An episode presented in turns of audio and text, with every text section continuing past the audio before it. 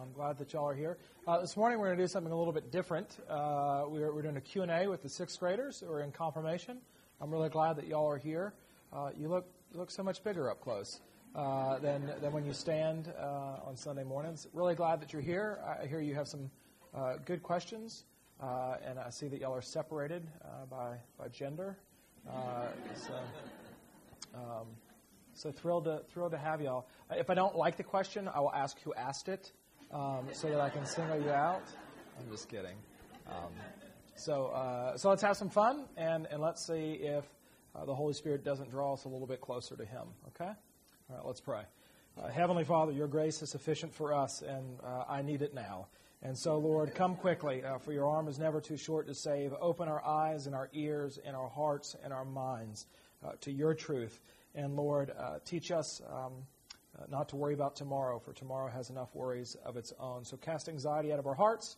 And Lord, uh, give strength, especially to our confirmands as they stand before the church and they confirm their faith in you, the author and perfecter of our faith, Jesus Christ our Lord, in whose name we pray. Amen.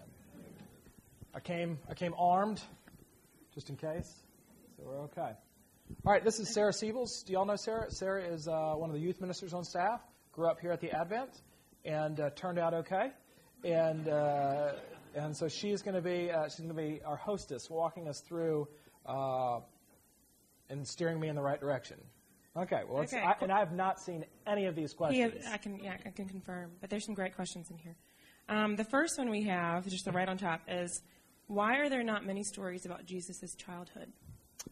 Oh, why are there not many stories about Jesus' childhood? Okay.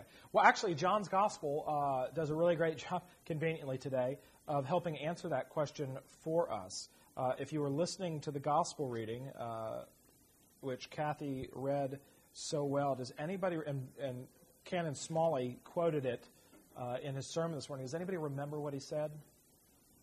All right, so this is how John's Gospel ends. Now, there were also many other things that Jesus did, were every one of them to be written I suppose that the world itself could not contain the books that would be written. uh, that's how John's gospel ends. But before that, uh, earlier on, uh, when he encounters Thomas, uh, John's gospel says that these things are written so that you might know uh, that Jesus is the Christ, the Son of the living God. So um, we know that, that Jesus uh, had a childhood, right? He was born in Bethlehem in a manger. And yet, the whole thrust of the Gospels are the message of salvation in him. And as wonderful as the miracles are, John's gospel doesn't actually use the word miracles to talk about Jesus walking on water or um, multiplying the loaves and fishes and feeding the people, but he uses the word signs. And what John is conveying to us and what Jesus wants us to see are the miraculous things that he did point to who he is. They're a sign that tell us who he is, what he's come to do. And so uh, I'm sure that there were some really wonderful uh, things that happened uh, in Jesus' childhood, uh, but um, but we just don't know that much. There were some people early on, right after Jesus was raised from the dead, who tried to write some things about what happened in Jesus' childhood, but they they made some stuff up. And so when you when you take your historical Jesus class when you're third years in college, uh, wherever you happen to be, uh, they're going to start talking about the infant gospel of Thomas and stuff like that. Uh, but but those are just those are made up stories about Jesus uh, that we don't know for sure. So in there we have a story that instead of climbing trees, uh, Jesus commanded the trees to bend over to him, and he simply climbed to the top, and then they went back up. Uh, there's also a story about Jesus not getting along very well with the kids in the neighborhood in Nazareth, and so he um, he smote them. Um, so uh, we, uh, but we do actually know a little bit about uh, what Jesus uh, was doing, um, because um, there is a story of Jesus in the temple, and Mary and Joseph have lost him, uh, and he's gone off, and he's actually teaching the scribes and the elders, and it says um, clearly his mom and dad were not very happy about that, and so after they found him uh, it says in Luke's gospel, and he went down with them and came to Nazareth and was submissive to them. And his mother treasured up all these things in her heart. Well, who, which mother wouldn't? Uh, and Jesus increased in wisdom and in stature and in favor with God and man. So what we know about Jesus is that he was the perfect child, literally uh, the perfect child. So that's what we know about Jesus' childhood and why we don't know that much. We know what we need to know, right? That's right. We don't necessarily need to know. Um, next, very important. How do you get to heaven? Turn right and go straight. Um, no, that's not. That's actually not true. Um, um, one of the things that um, that I think that we we all encounter in life, no matter how old you are, is uh, what you find in life is it's really hard to um, to make the grade, to make it happen. And I would probably say this is probably not true of y'all, but sixth grade was the hardest year of, of my life. Uh, and I'm not exaggerating when I say that. It was really hard. Our school system went from fifth to sixth grade, and, uh, and si- of course it did. Uh, I went to school in Virginia. Uh, uh, it went, but sixth grade was middle school for us. And whoever invented middle school, I would like to meet that person. They're probably not in heaven, but. Um, but we had sixth, seventh, eighth grade, and so I went from being in one classroom in fifth grade to having seven different seven different classrooms in middle school, and it was a hard adjustment for me academically, uh, socially, physically. It was hard. Um, uh, you know, growing up, I um, I was I was a pretty fat kid uh, growing up, and uh, and middle schoolers can be pretty pretty cruel. And uh, so it was really uh, hard for me, and uh, my home life was, was fine, but I, was I had to, uh, you, you, might notice I'm a, I'm a little jokey, and my sense of humor comes from this because growing up, if you didn't laugh, you'd cry. So when my dad would take us on camping trips, he would we'd be three days into the Blue Ridge Mountains, and there were bears there, and my dad would say, "You don't need to run faster than the bear; you just need to run faster than Andrew." And um, so uh, so that's how I grew up. Um, so even in sixth grade, I, I just I felt like a, a, total loss, and I would look at myself in the mirror and say, "I wish I were different." Um, sometimes I would actually wish that I were somebody else that I knew. I said, "I wish I were more like." Well, I just said, "I wish I were more like Ryan Clegg." That's what I wish it was more like, and um, and uh, I wish that people people would like me. I'm not sure why they're mean to me, and so even at that age, I realized that uh, I was unhappy with who I was, but at the same time, I knew that people were being cruel to me, and so um, how do I get to a point where I'm, I'm confident in my identity and who I am and okay with who I am, but at the same time, knowing that there's still something about me that needs changing? Right? I, I wish I didn't say the things that I did. I wish that I didn't think the things that I did. And St. Paul had that same dilemma, and so St. Paul actually cries out in his letter to the Romans Who will rescue me from this body of death? Who's going to change me? Uh, because I, I find myself really frustrated looking in the mirror and wishing that I were different. And so, um, what Christianity offers is that one, there's somebody who came to rescue you. Right? Because you've all been in situations in life where you try really hard, but you just can't make it happen. Right? That, that you're stuck and, and you, you, you can't find a way out. And, um, you know, uh, when my dad retired, uh, I would say, oh well, you know, the, the golden years, and he retired when we were in high school, and and and and he said, gold. He said, you're in the golden years, you're in the golden years. Just live it up. And so, uh, um, you have a lot to look forward to uh, in the struggle of life. Uh, but in those situations where you can't get yourself out of the situation, what you need is somebody to come from the outside and and to rescue you uh, from that from that place. And that's what God has done. God looks down on us in our condition, which is feeble and frail, and says, I've come to rescue you. And so, in that, the recipe, if you want to have a recipe, forget, here's how you get to heaven. Uh, getting to heaven is not because of anything that you've done, uh, but because of what has been done for you. And what it means is having a personal relationship with God through Jesus Christ, actually being able to interact with the God of the universe in the same way that you interact with friends. And that's made possible because of Jesus, because of what he's done.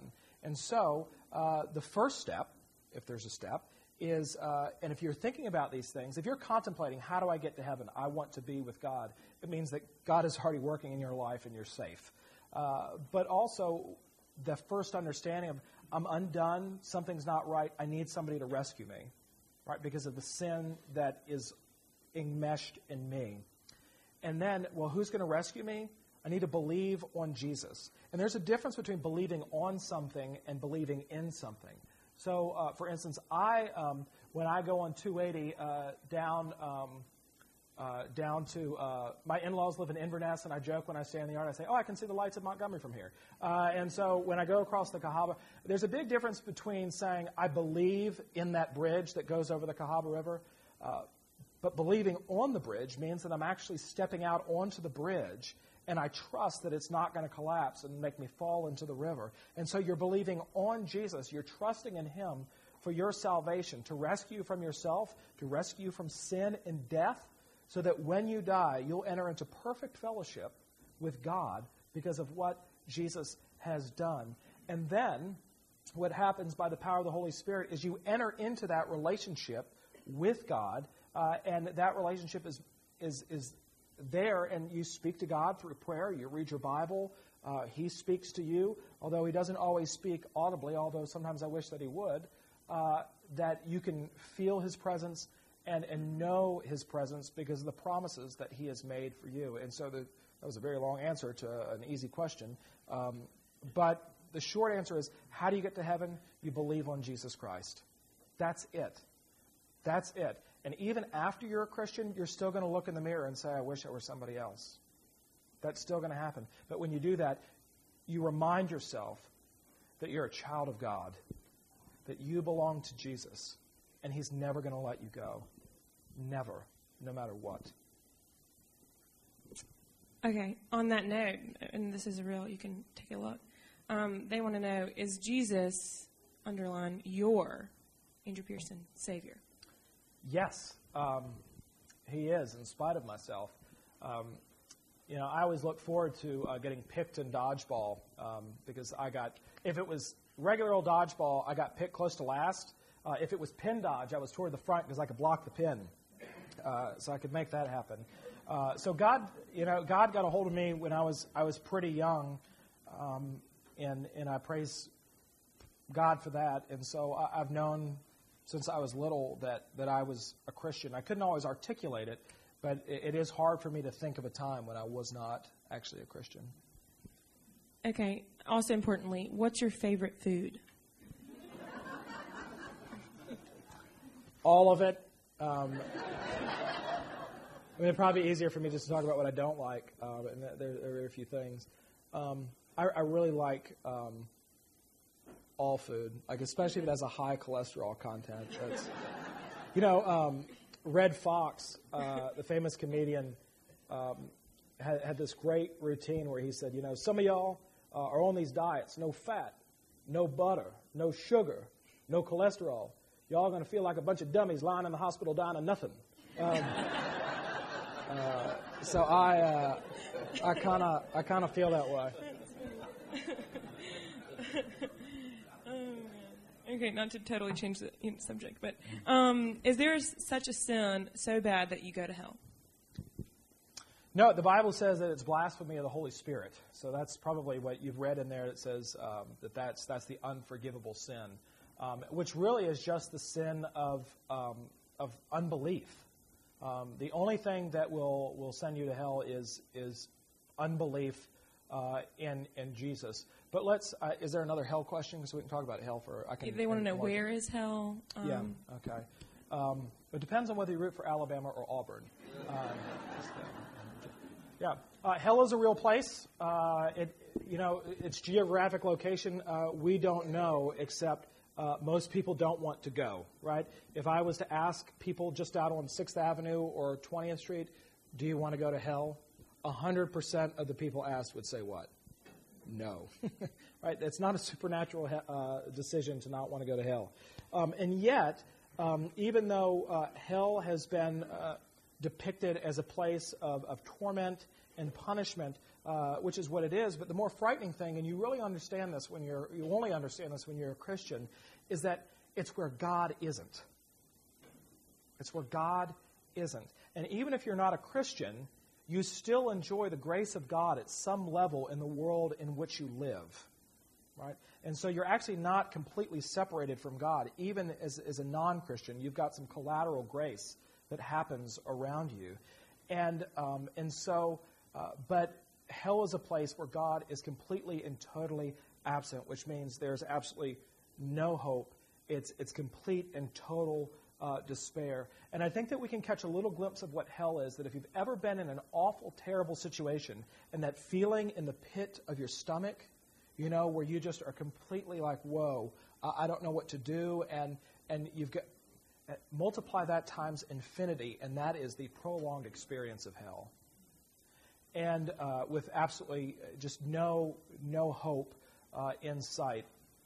And uh, but the C.S. Lewis did a really good job in The Great Divorce, I think, of talking about well, who's in hell, right? Who's in hell? And uh, hell is populated with with people who want to be there, right? Um, who really actually do want to be there. People who want who want to be their own boss, who want to make their own way, who want things the way. I think that uh, it's true that uh, we're going to find at the end of the day that heaven is overly populated with sinners and hell is overly populated with the self-righteous. Uh, I think that's what the Bible uh, what the Bible shows us that those who who are tired of going their own way and want to give themselves over to Jesus and allow Him to take control, uh, He takes them up into His arms. And if um, now this is a dangerous comment, but heaven is one big worship service, right? And, and I know for some of you are like, oh man, like already people are like, I can't believe confirmation is next Sunday and it's going to take forever. Um, I've already talked to the bishop. We've we've talked about sermon length and all that kind of stuff. Um, uh, but uh, and and I'll be honest, there are times when when worship even drags a little bit for me. Uh, I've been in some services where I thought, okay, well, praise the Lord, let's let's move this along. Um, but uh, heaven is is the best possible worship experience. It's, it's being able to worship God completely unfettered, where your heart and everything about you is now totally geared to wanting. To, uh, your only desire, the only thing that you want to do within your existence is, is to worship God. And so it turns out in heaven you get to do whatever you want, but what you're going to want to do is worship God. So, what about the, um, the cartoon that we see with the devil and the pitchfork and all that? Is that totally right. made up? Um, yeah, I, I, mean, when you said that, all those great Far Side uh, cartoons uh, come to mind, like with the little double scene where up top it's got the devil with his pitchfork, and it's a, or the top has the angels with the he- in heaven, and it, it, says, "Welcome to heaven. Here's your harp," and underneath it has the devil with the pitchfork says, "Welcome to hell. Here's your accordion." Um, and so uh, it, I'm thinking about that. But um, we uh, actually, the Bible depicts Satan as very beautiful that he's actually very beautiful. Uh, he was an angel in heaven who rebelled against God, and he and a third of the angels were cast out of heaven. Uh, and um, so he's a real, a real being. He's not a human. He's not a human, uh, but he's a fallen angel, which means that he has great power. But don't fall into the trap of thinking that Satan is God's equal. God has no equal. Right? God is omnipotent, which means that he is stronger than anything. He has full power. Every power, he's more powerful than anything. Like he has so much power that you can't even say he has power because it's even beyond that. Satan does not is not omnipotent. God is omniscient. He knows everything. Satan does not know everything. Uh, God is omnipresent. God can be everywhere at once. Satan cannot be everywhere at once. But Satan certainly has his dominions. We see that in the New Testament, uh, where where we have people who are demon possessed and things like that. Um, and so Satan is alive and he's active and he's at work. And uh, again, C.S. Lewis. And I'm not the biggest C.S. Lewis fan, but he seems to be coming up recently. I like him just fine, but uh, I don't quote him often. But in the Screwtape Letters, uh, which is a, a, correspondence between uh, two demons, uh, the devil. I think it's the, it is the devil. Is it dev- the devil and and, and, and his and his little minion? It's um, he says the best thing that you can do, you know that you're being effective if you convince your prey that Satan doesn't exist. All right, if, if we go through life thinking that Satan doesn't exist, uh, that puts him in a very powerful position. But if you name something what it is, there's power in that, in knowing that Satan is real, but greater is the one uh, who has come into the world, who is Jesus Christ, and he has no equal. And, and there will come a day where Satan will be totally thrown down, and he will be no more. And because this is a question, just to make this extra clear, um, the question also was when God made the world, did he make the devil, or was he already there like he was? So God right. made the devil. No, Satan was already, uh, was already there. Um, uh, the angels had already been created, and um, and uh, and then God uh, created the heavens and the earth and the animals and, and Adam and Eve and all that. So he was our because you remember in the Garden of Eve, uh, Garden of Eden, Satan was tempting um, Eve, so he was already on the scene at that point in time. Um, the next question is, what's the weirdest date you've taken your wife on? I still got a lot of time left. Um, um, I don't know, Lauren. Are you still? I think she had to go to a baptism thing. Um, the weirdest date? Oh, uh, that's. I.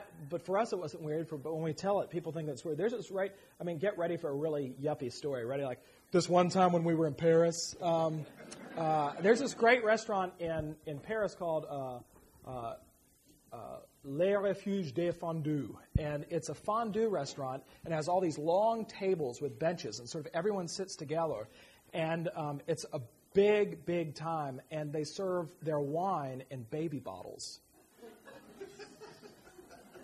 You gotta get. It's it's pretty. I won't talk about the physics of it all, but it's it's pretty.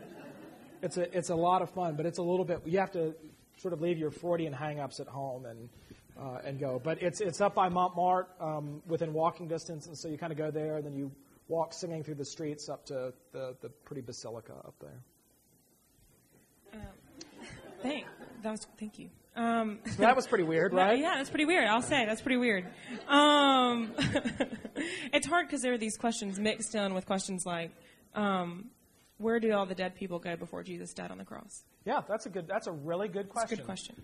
Um, uh, they went to. Um, God, this was just in Christianity Today, and it really got me thinking. And I thought I knew what I was talking about until I read that article. Um, the idea in the Old Testament is that when you die, you went to a place called Sheol. Okay, you'll you'll read that sometimes when you're when you're just at home reading the New, the Old Testament. And it was a place of the dead. It was sort of a holding place. Not really much of anything happened. And um, do you know that when we say the creed, we say that he descended to the dead? Um, what that means is he descended to Sheol and he ransomed. He went and he ransomed the righteous there in Sheol and, and took them there. But at the same time, um, we also know that from the Old Testament, uh, to be absent from the body is to be present with the Lord. And so um, uh, the concept, I, I, don't see that there's a there's a dichotomy in concept between the, I don't when people say well there's a New Testament idea of heaven and an Old Testament idea of heaven I don't think that that's true. They're they're one in the same. And even the uh, the, the concept that we have of the, of the heaven in the New Testament is is often um,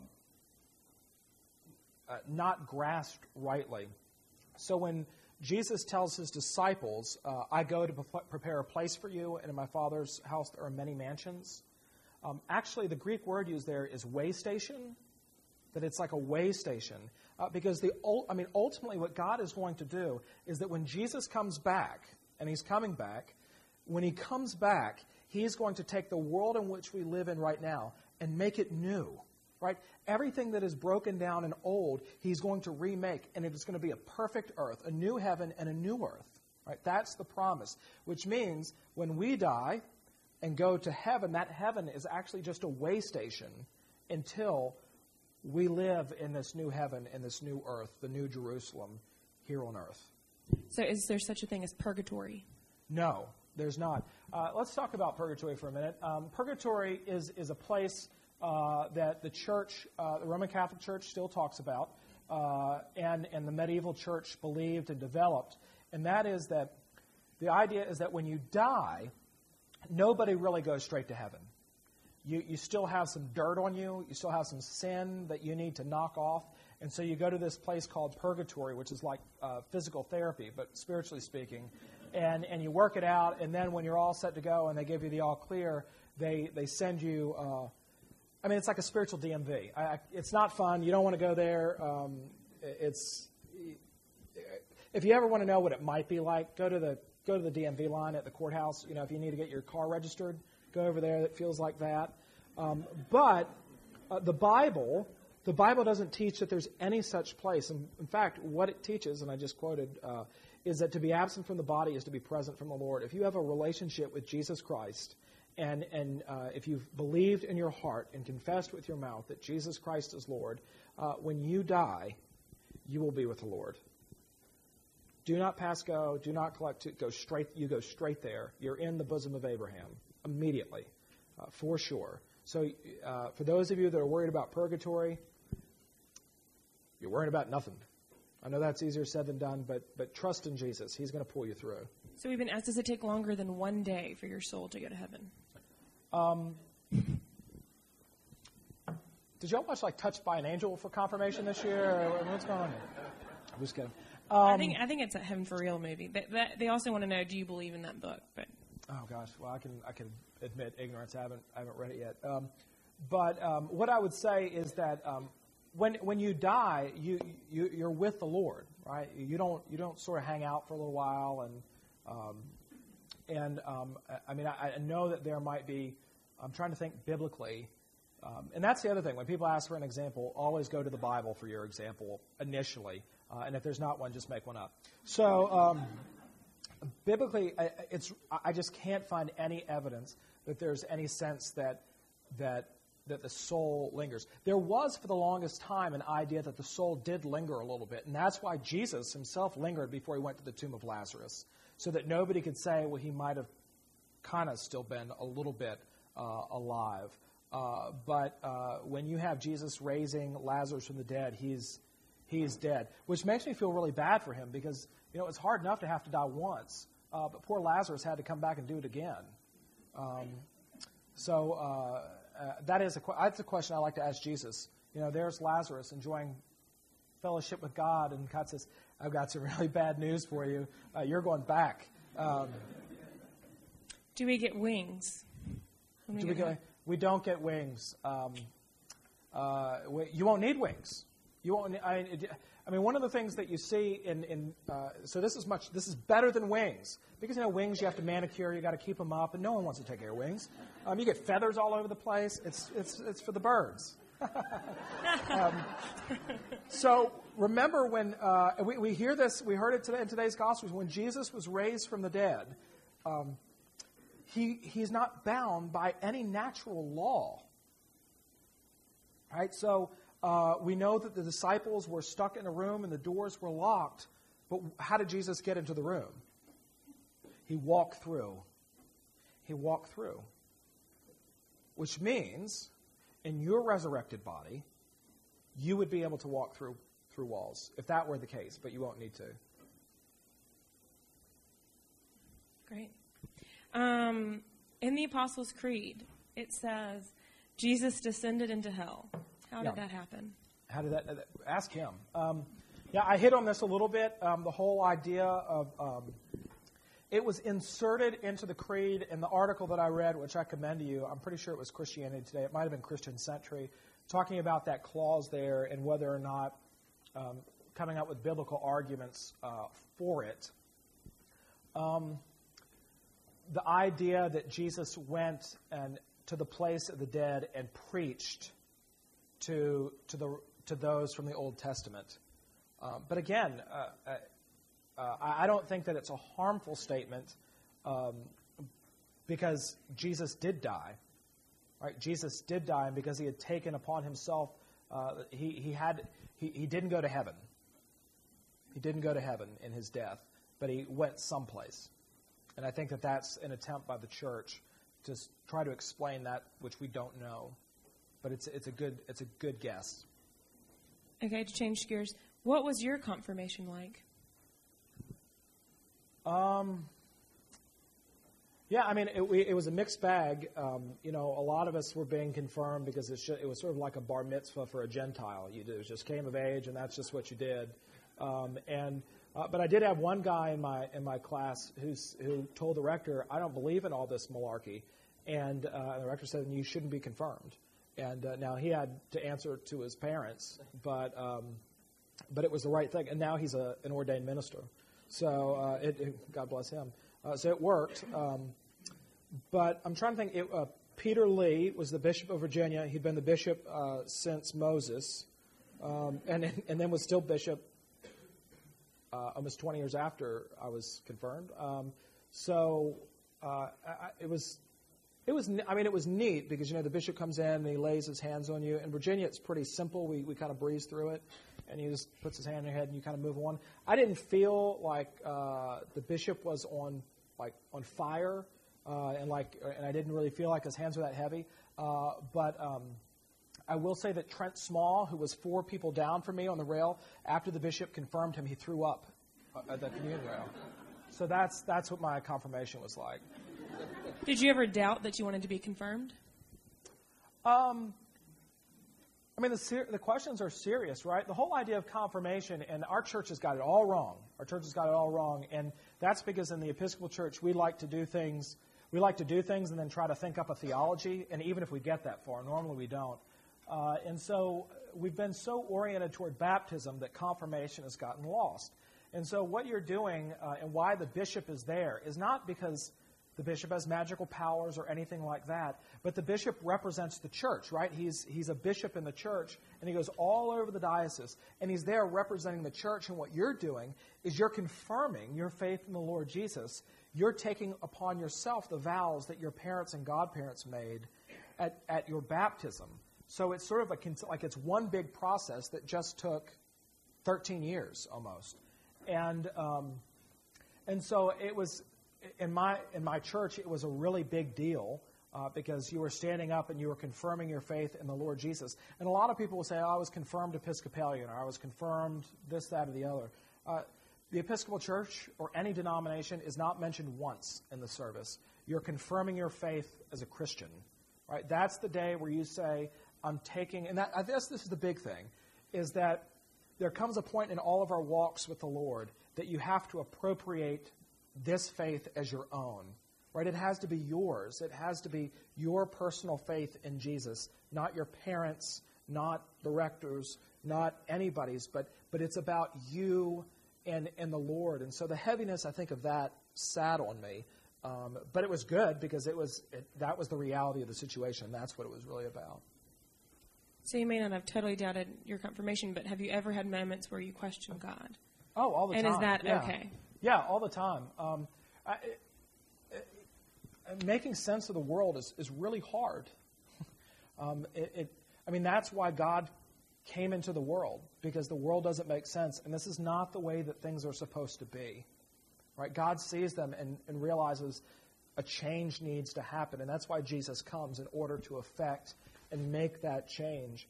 And so there are a lot of times in my life where I, I don't, a lot of my prayer life is, God, I have no idea what you're doing, but I'm going to have to trust you in this. Or I am going to trust you in this because you're the only one I can trust in this. Uh, Paul Walker, who used to be on staff here, once emailed me, and I decided to be honest. He emailed me and said, How's life? And I emailed him back and I said, Life is terrible, which means the Lord must be working. Um, and that's true. So, just, I guess, in those tough times, I have to remind myself that it's not that God is only, cl- you know, when things are going really well, it feels like God is very close. And when things are not going very well, it seems like God is very far away. But in fact, uh, God may be even nearer to you when things are bad. Uh, he's as close as he's ever been. So if God feels very far away, he's not, right? Because just be, like if if if God's proximity to me was based on how I felt, I'd be in a whole heap of trouble. But thankfully, God, I don't, I don't get to dictate to God how close He is. He determines that, and He never lets me go. Okay, so you're touching on a side effect, but just to nail it right on, mm-hmm. um, why does God let bad things happen? Yeah, why does that? Yeah, I mean, I mean, the world in which we live in, because it's broken and fallen down, bad bad things happen. Um, it's the effect of sin in the world. Because when right when at, you know the story, what happened in the Garden of Eden? What happened? That's right. Uh, the Lord God said, Do not, you can eat of any other tree, just don't eat of, uh, of, of, the knowledge of good and evil. And that's what they did.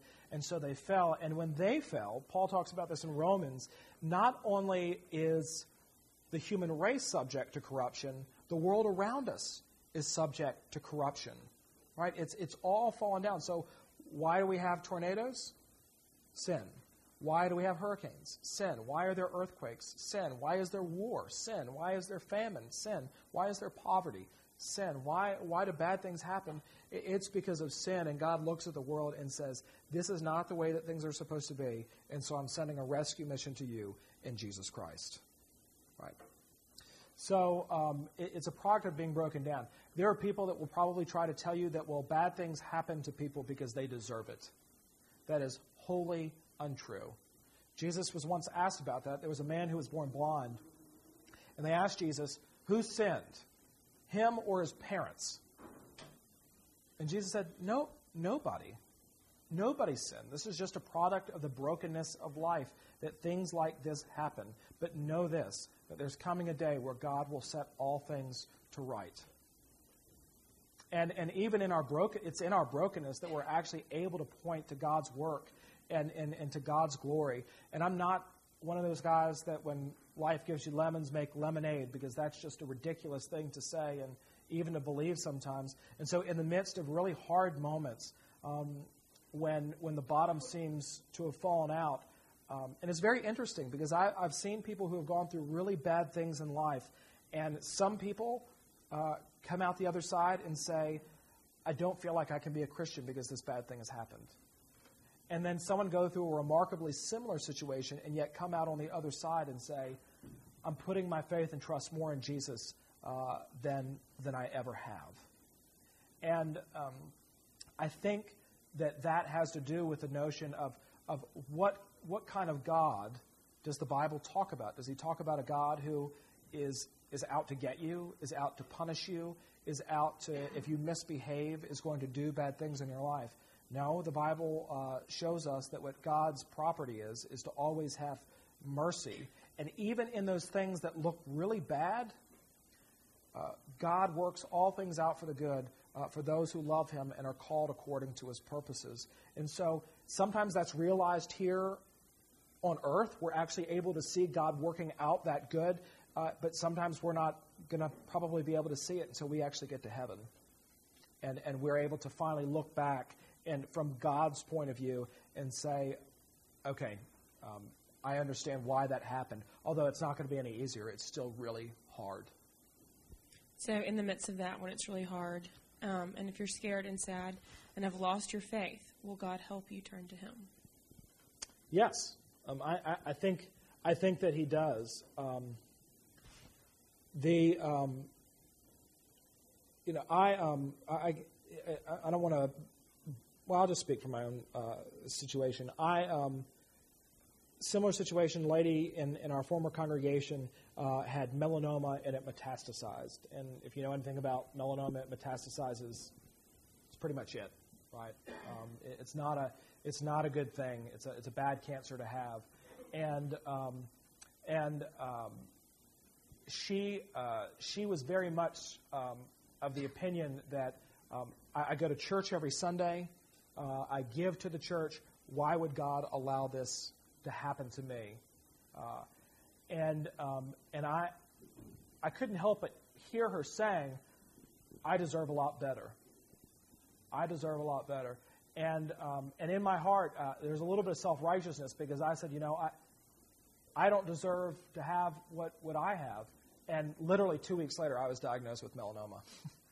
and, um, and, and then I could actually speak to that woman. From uh, Lauren was about seven months pregnant with our first child, and, um, and they rushed us up to MUSC. Uh, I, I, still laugh. Our dermatologist, is, uh, she said, well, once she, was taking pictures of, of me with my shirt off, and I said, I just want you to know you're the only woman who's ever wanted to take a picture of me with my shirt off. Um, she didn't laugh, uh, nor do I think it was the first time she'd ever heard that joke. Uh, but, um, uh, I mean, it, it, it, of course turned out fine. I mean, I look like Nanook of the North when I go to the beach now, but um, uh, um, it, it's I mean, in the midst of that, uh, really trusting in the Lord, but knowing um, I, I, I don't deserve the blessings that I have in this life. So that's the perspective I think of a Christian. It's not God owes me this, but even when bad things happen, you know that God is in control and that everything's going to be all right. And there was a strange sense of peace even in that situation, even though Lauren was very pregnant with our first child. Um, I didn't want to die but if it came to that, uh, but but I knew that everything would be okay. I knew that everything would be okay because um, because Jesus is who He said He was, and He was raised from the dead, and He's alive.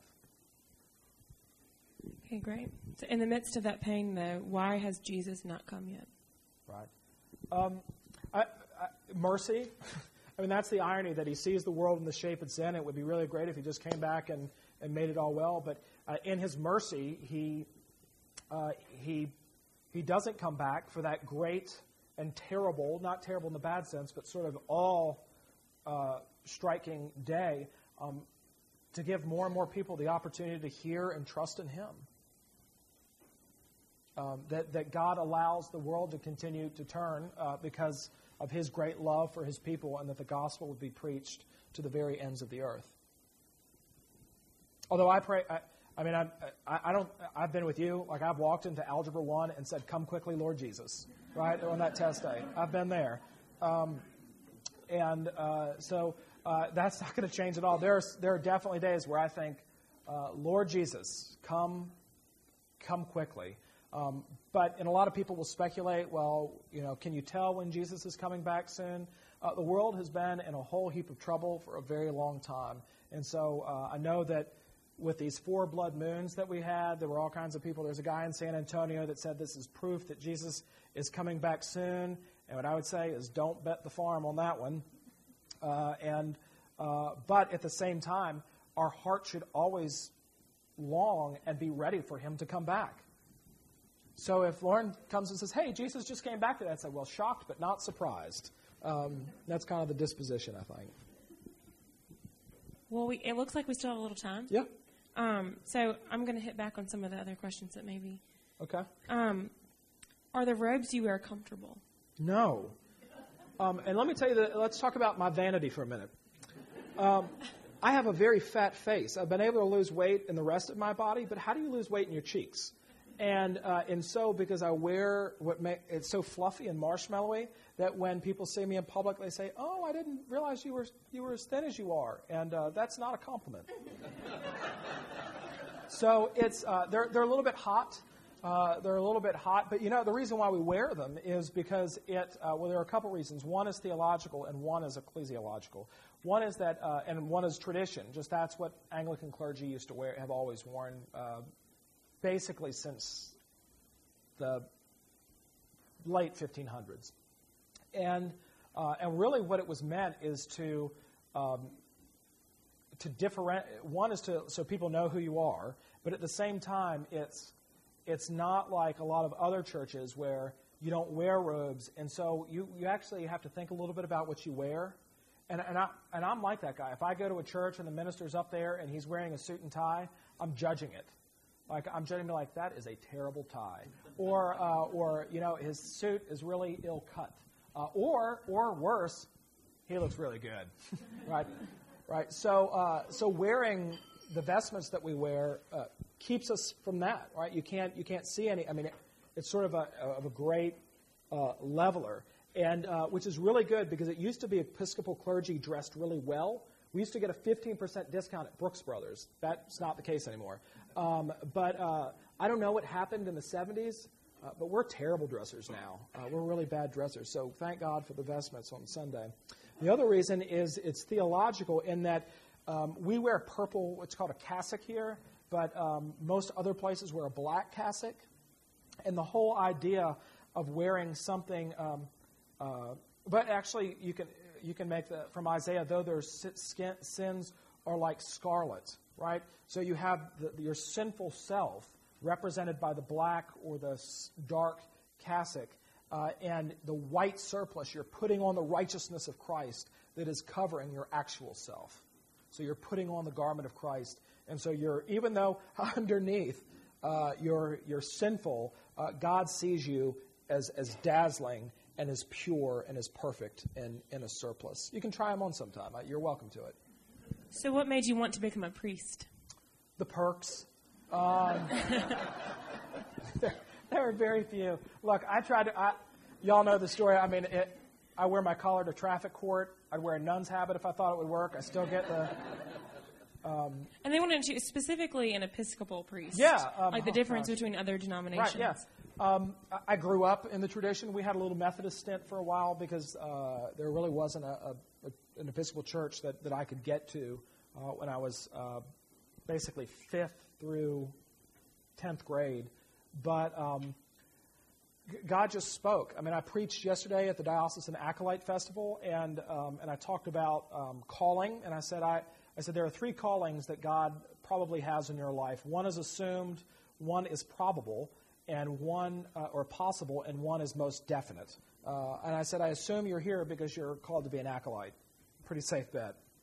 Uh, if you're at a diocesan acolyte festival on a Saturday and you're not called, called to be an acolyte, I don't know what that makes you. Um, but then uh, it may be possible that God is calling you to be an ordained minister. Um, and I was an acolyte as a kid, and that um, really kind of got me thinking about that. Um, and so God worked through the acolyting ministry. And the third calling that I said was most definitely in their lives is that God called them to be uh, a Christian. And so I talked about what it meant to have a personal relationship with Jesus. Because out of your relationship with Jesus, springs every other calling that you have in life. And I mean every calling, like the calling you have as a son or daughter, a sister, a brother, a husband, a wife, a mom, a dad, what you do in your vocation. Uh, but what I want to say to you is that no matter what God has called you to do in your life, you're called to ministry, right? You're called to exhibit the gospel in both word and deed, in both word and deed, uh, to the world, whether you're a doctor, a lawyer, an architect, uh, a farmer, uh, no matter what you do, uh, and your job in the kingdom of God is just as important as mine is. My job is just very different, uh, as you know, um, and um, and uh, so I didn't, I didn't, you know, I don't know if y'all know these are plastic. Like when I grew up, I wouldn't wear plastic around my neck. Um, you know, it's it's it's not very comfortable. but for me, at a young age um, being a Christian, and I really felt that, that God uh, was calling me to ordain ministry. And someone very wisely said, if you can do anything other than, than that, then just go do it. But if you're, if you're like the prophet who said, it's like a burning in my bones that I, I, I can't keep down. But I was about 15 years old when I knew for sure that God was calling me to the ordained ministry. Right? Which, you know, pretty much torpedoed my dating career in high school and college. And, um, and so when I got to college, I had lots of girl. Well, I didn't have lots of girlfriends. That came out the wrong way. Uh, but I had I had girlfriends who said, you know, why don't you why don't you take the LSATs? You know, just give it a try. Or why don't you? And I did. I took the LSATs. I did pretty well. And then uh, I took the Foreign Service exam just because I like geography. And um, I even in college got my um, my international courier license. You know, the guy that has the briefcase cuffed. I thought that would be exotic, and I did one trip um, to uh, Morocco, and I'll never do it again. So, um, but I, I knew that, that that I could. It was always I was always being pushed back to that. I, I couldn't get away from it, and that and, and I, I think that, that that should be our calling, regardless of, of what we do. Okay, great. And I saved one good last one. Yeah. Okay, that I hear a lot, even with the um, junior and the senior high. Why do we say prayers out loud when God knows what we're thinking? Yeah, uh, in the next 30 seconds. Um, Sorry. Yeah, because God That's wants good. us to ex- God wants us to express to Him what is in our heart, because what our heart will try to do, pub- it can't do it in private, right? Almighty God, unto whom all hearts are open, all desires known, and from whom no secrets are hid. Um, we can't do it privately, but publicly, we try to hide what's really going on in our heart when we talk to God. Well, I mean, and other people, uh, to be sure. And so uh, there's nothing more nerve wracking for a lot of Christians than to pray in public, right? You start, you, you think, what am I going to say? And I got to make sure it's extra holy and good, and you know, don't don't forget this thing and don't forget that thing, and and you begin to formulate it in your head rather than actually speaking out of your heart at and allowing God to speak through you. And so, um, you know, when um, when people ask, well, what can I pray for you about? Very rarely will I say really what's going on in, in my life. And so publicly, what I'll say to God is, and this is, this is me being generic, but I'll say, um, Dear Lord, uh, make me a, a, better witness to your grace. Um, help me to be um, a, a, more faithful Christian to my friends. And, and those are all very good prayers. But really, what's going on in my heart is, uh, God, I'm a, I'm a terrible husband.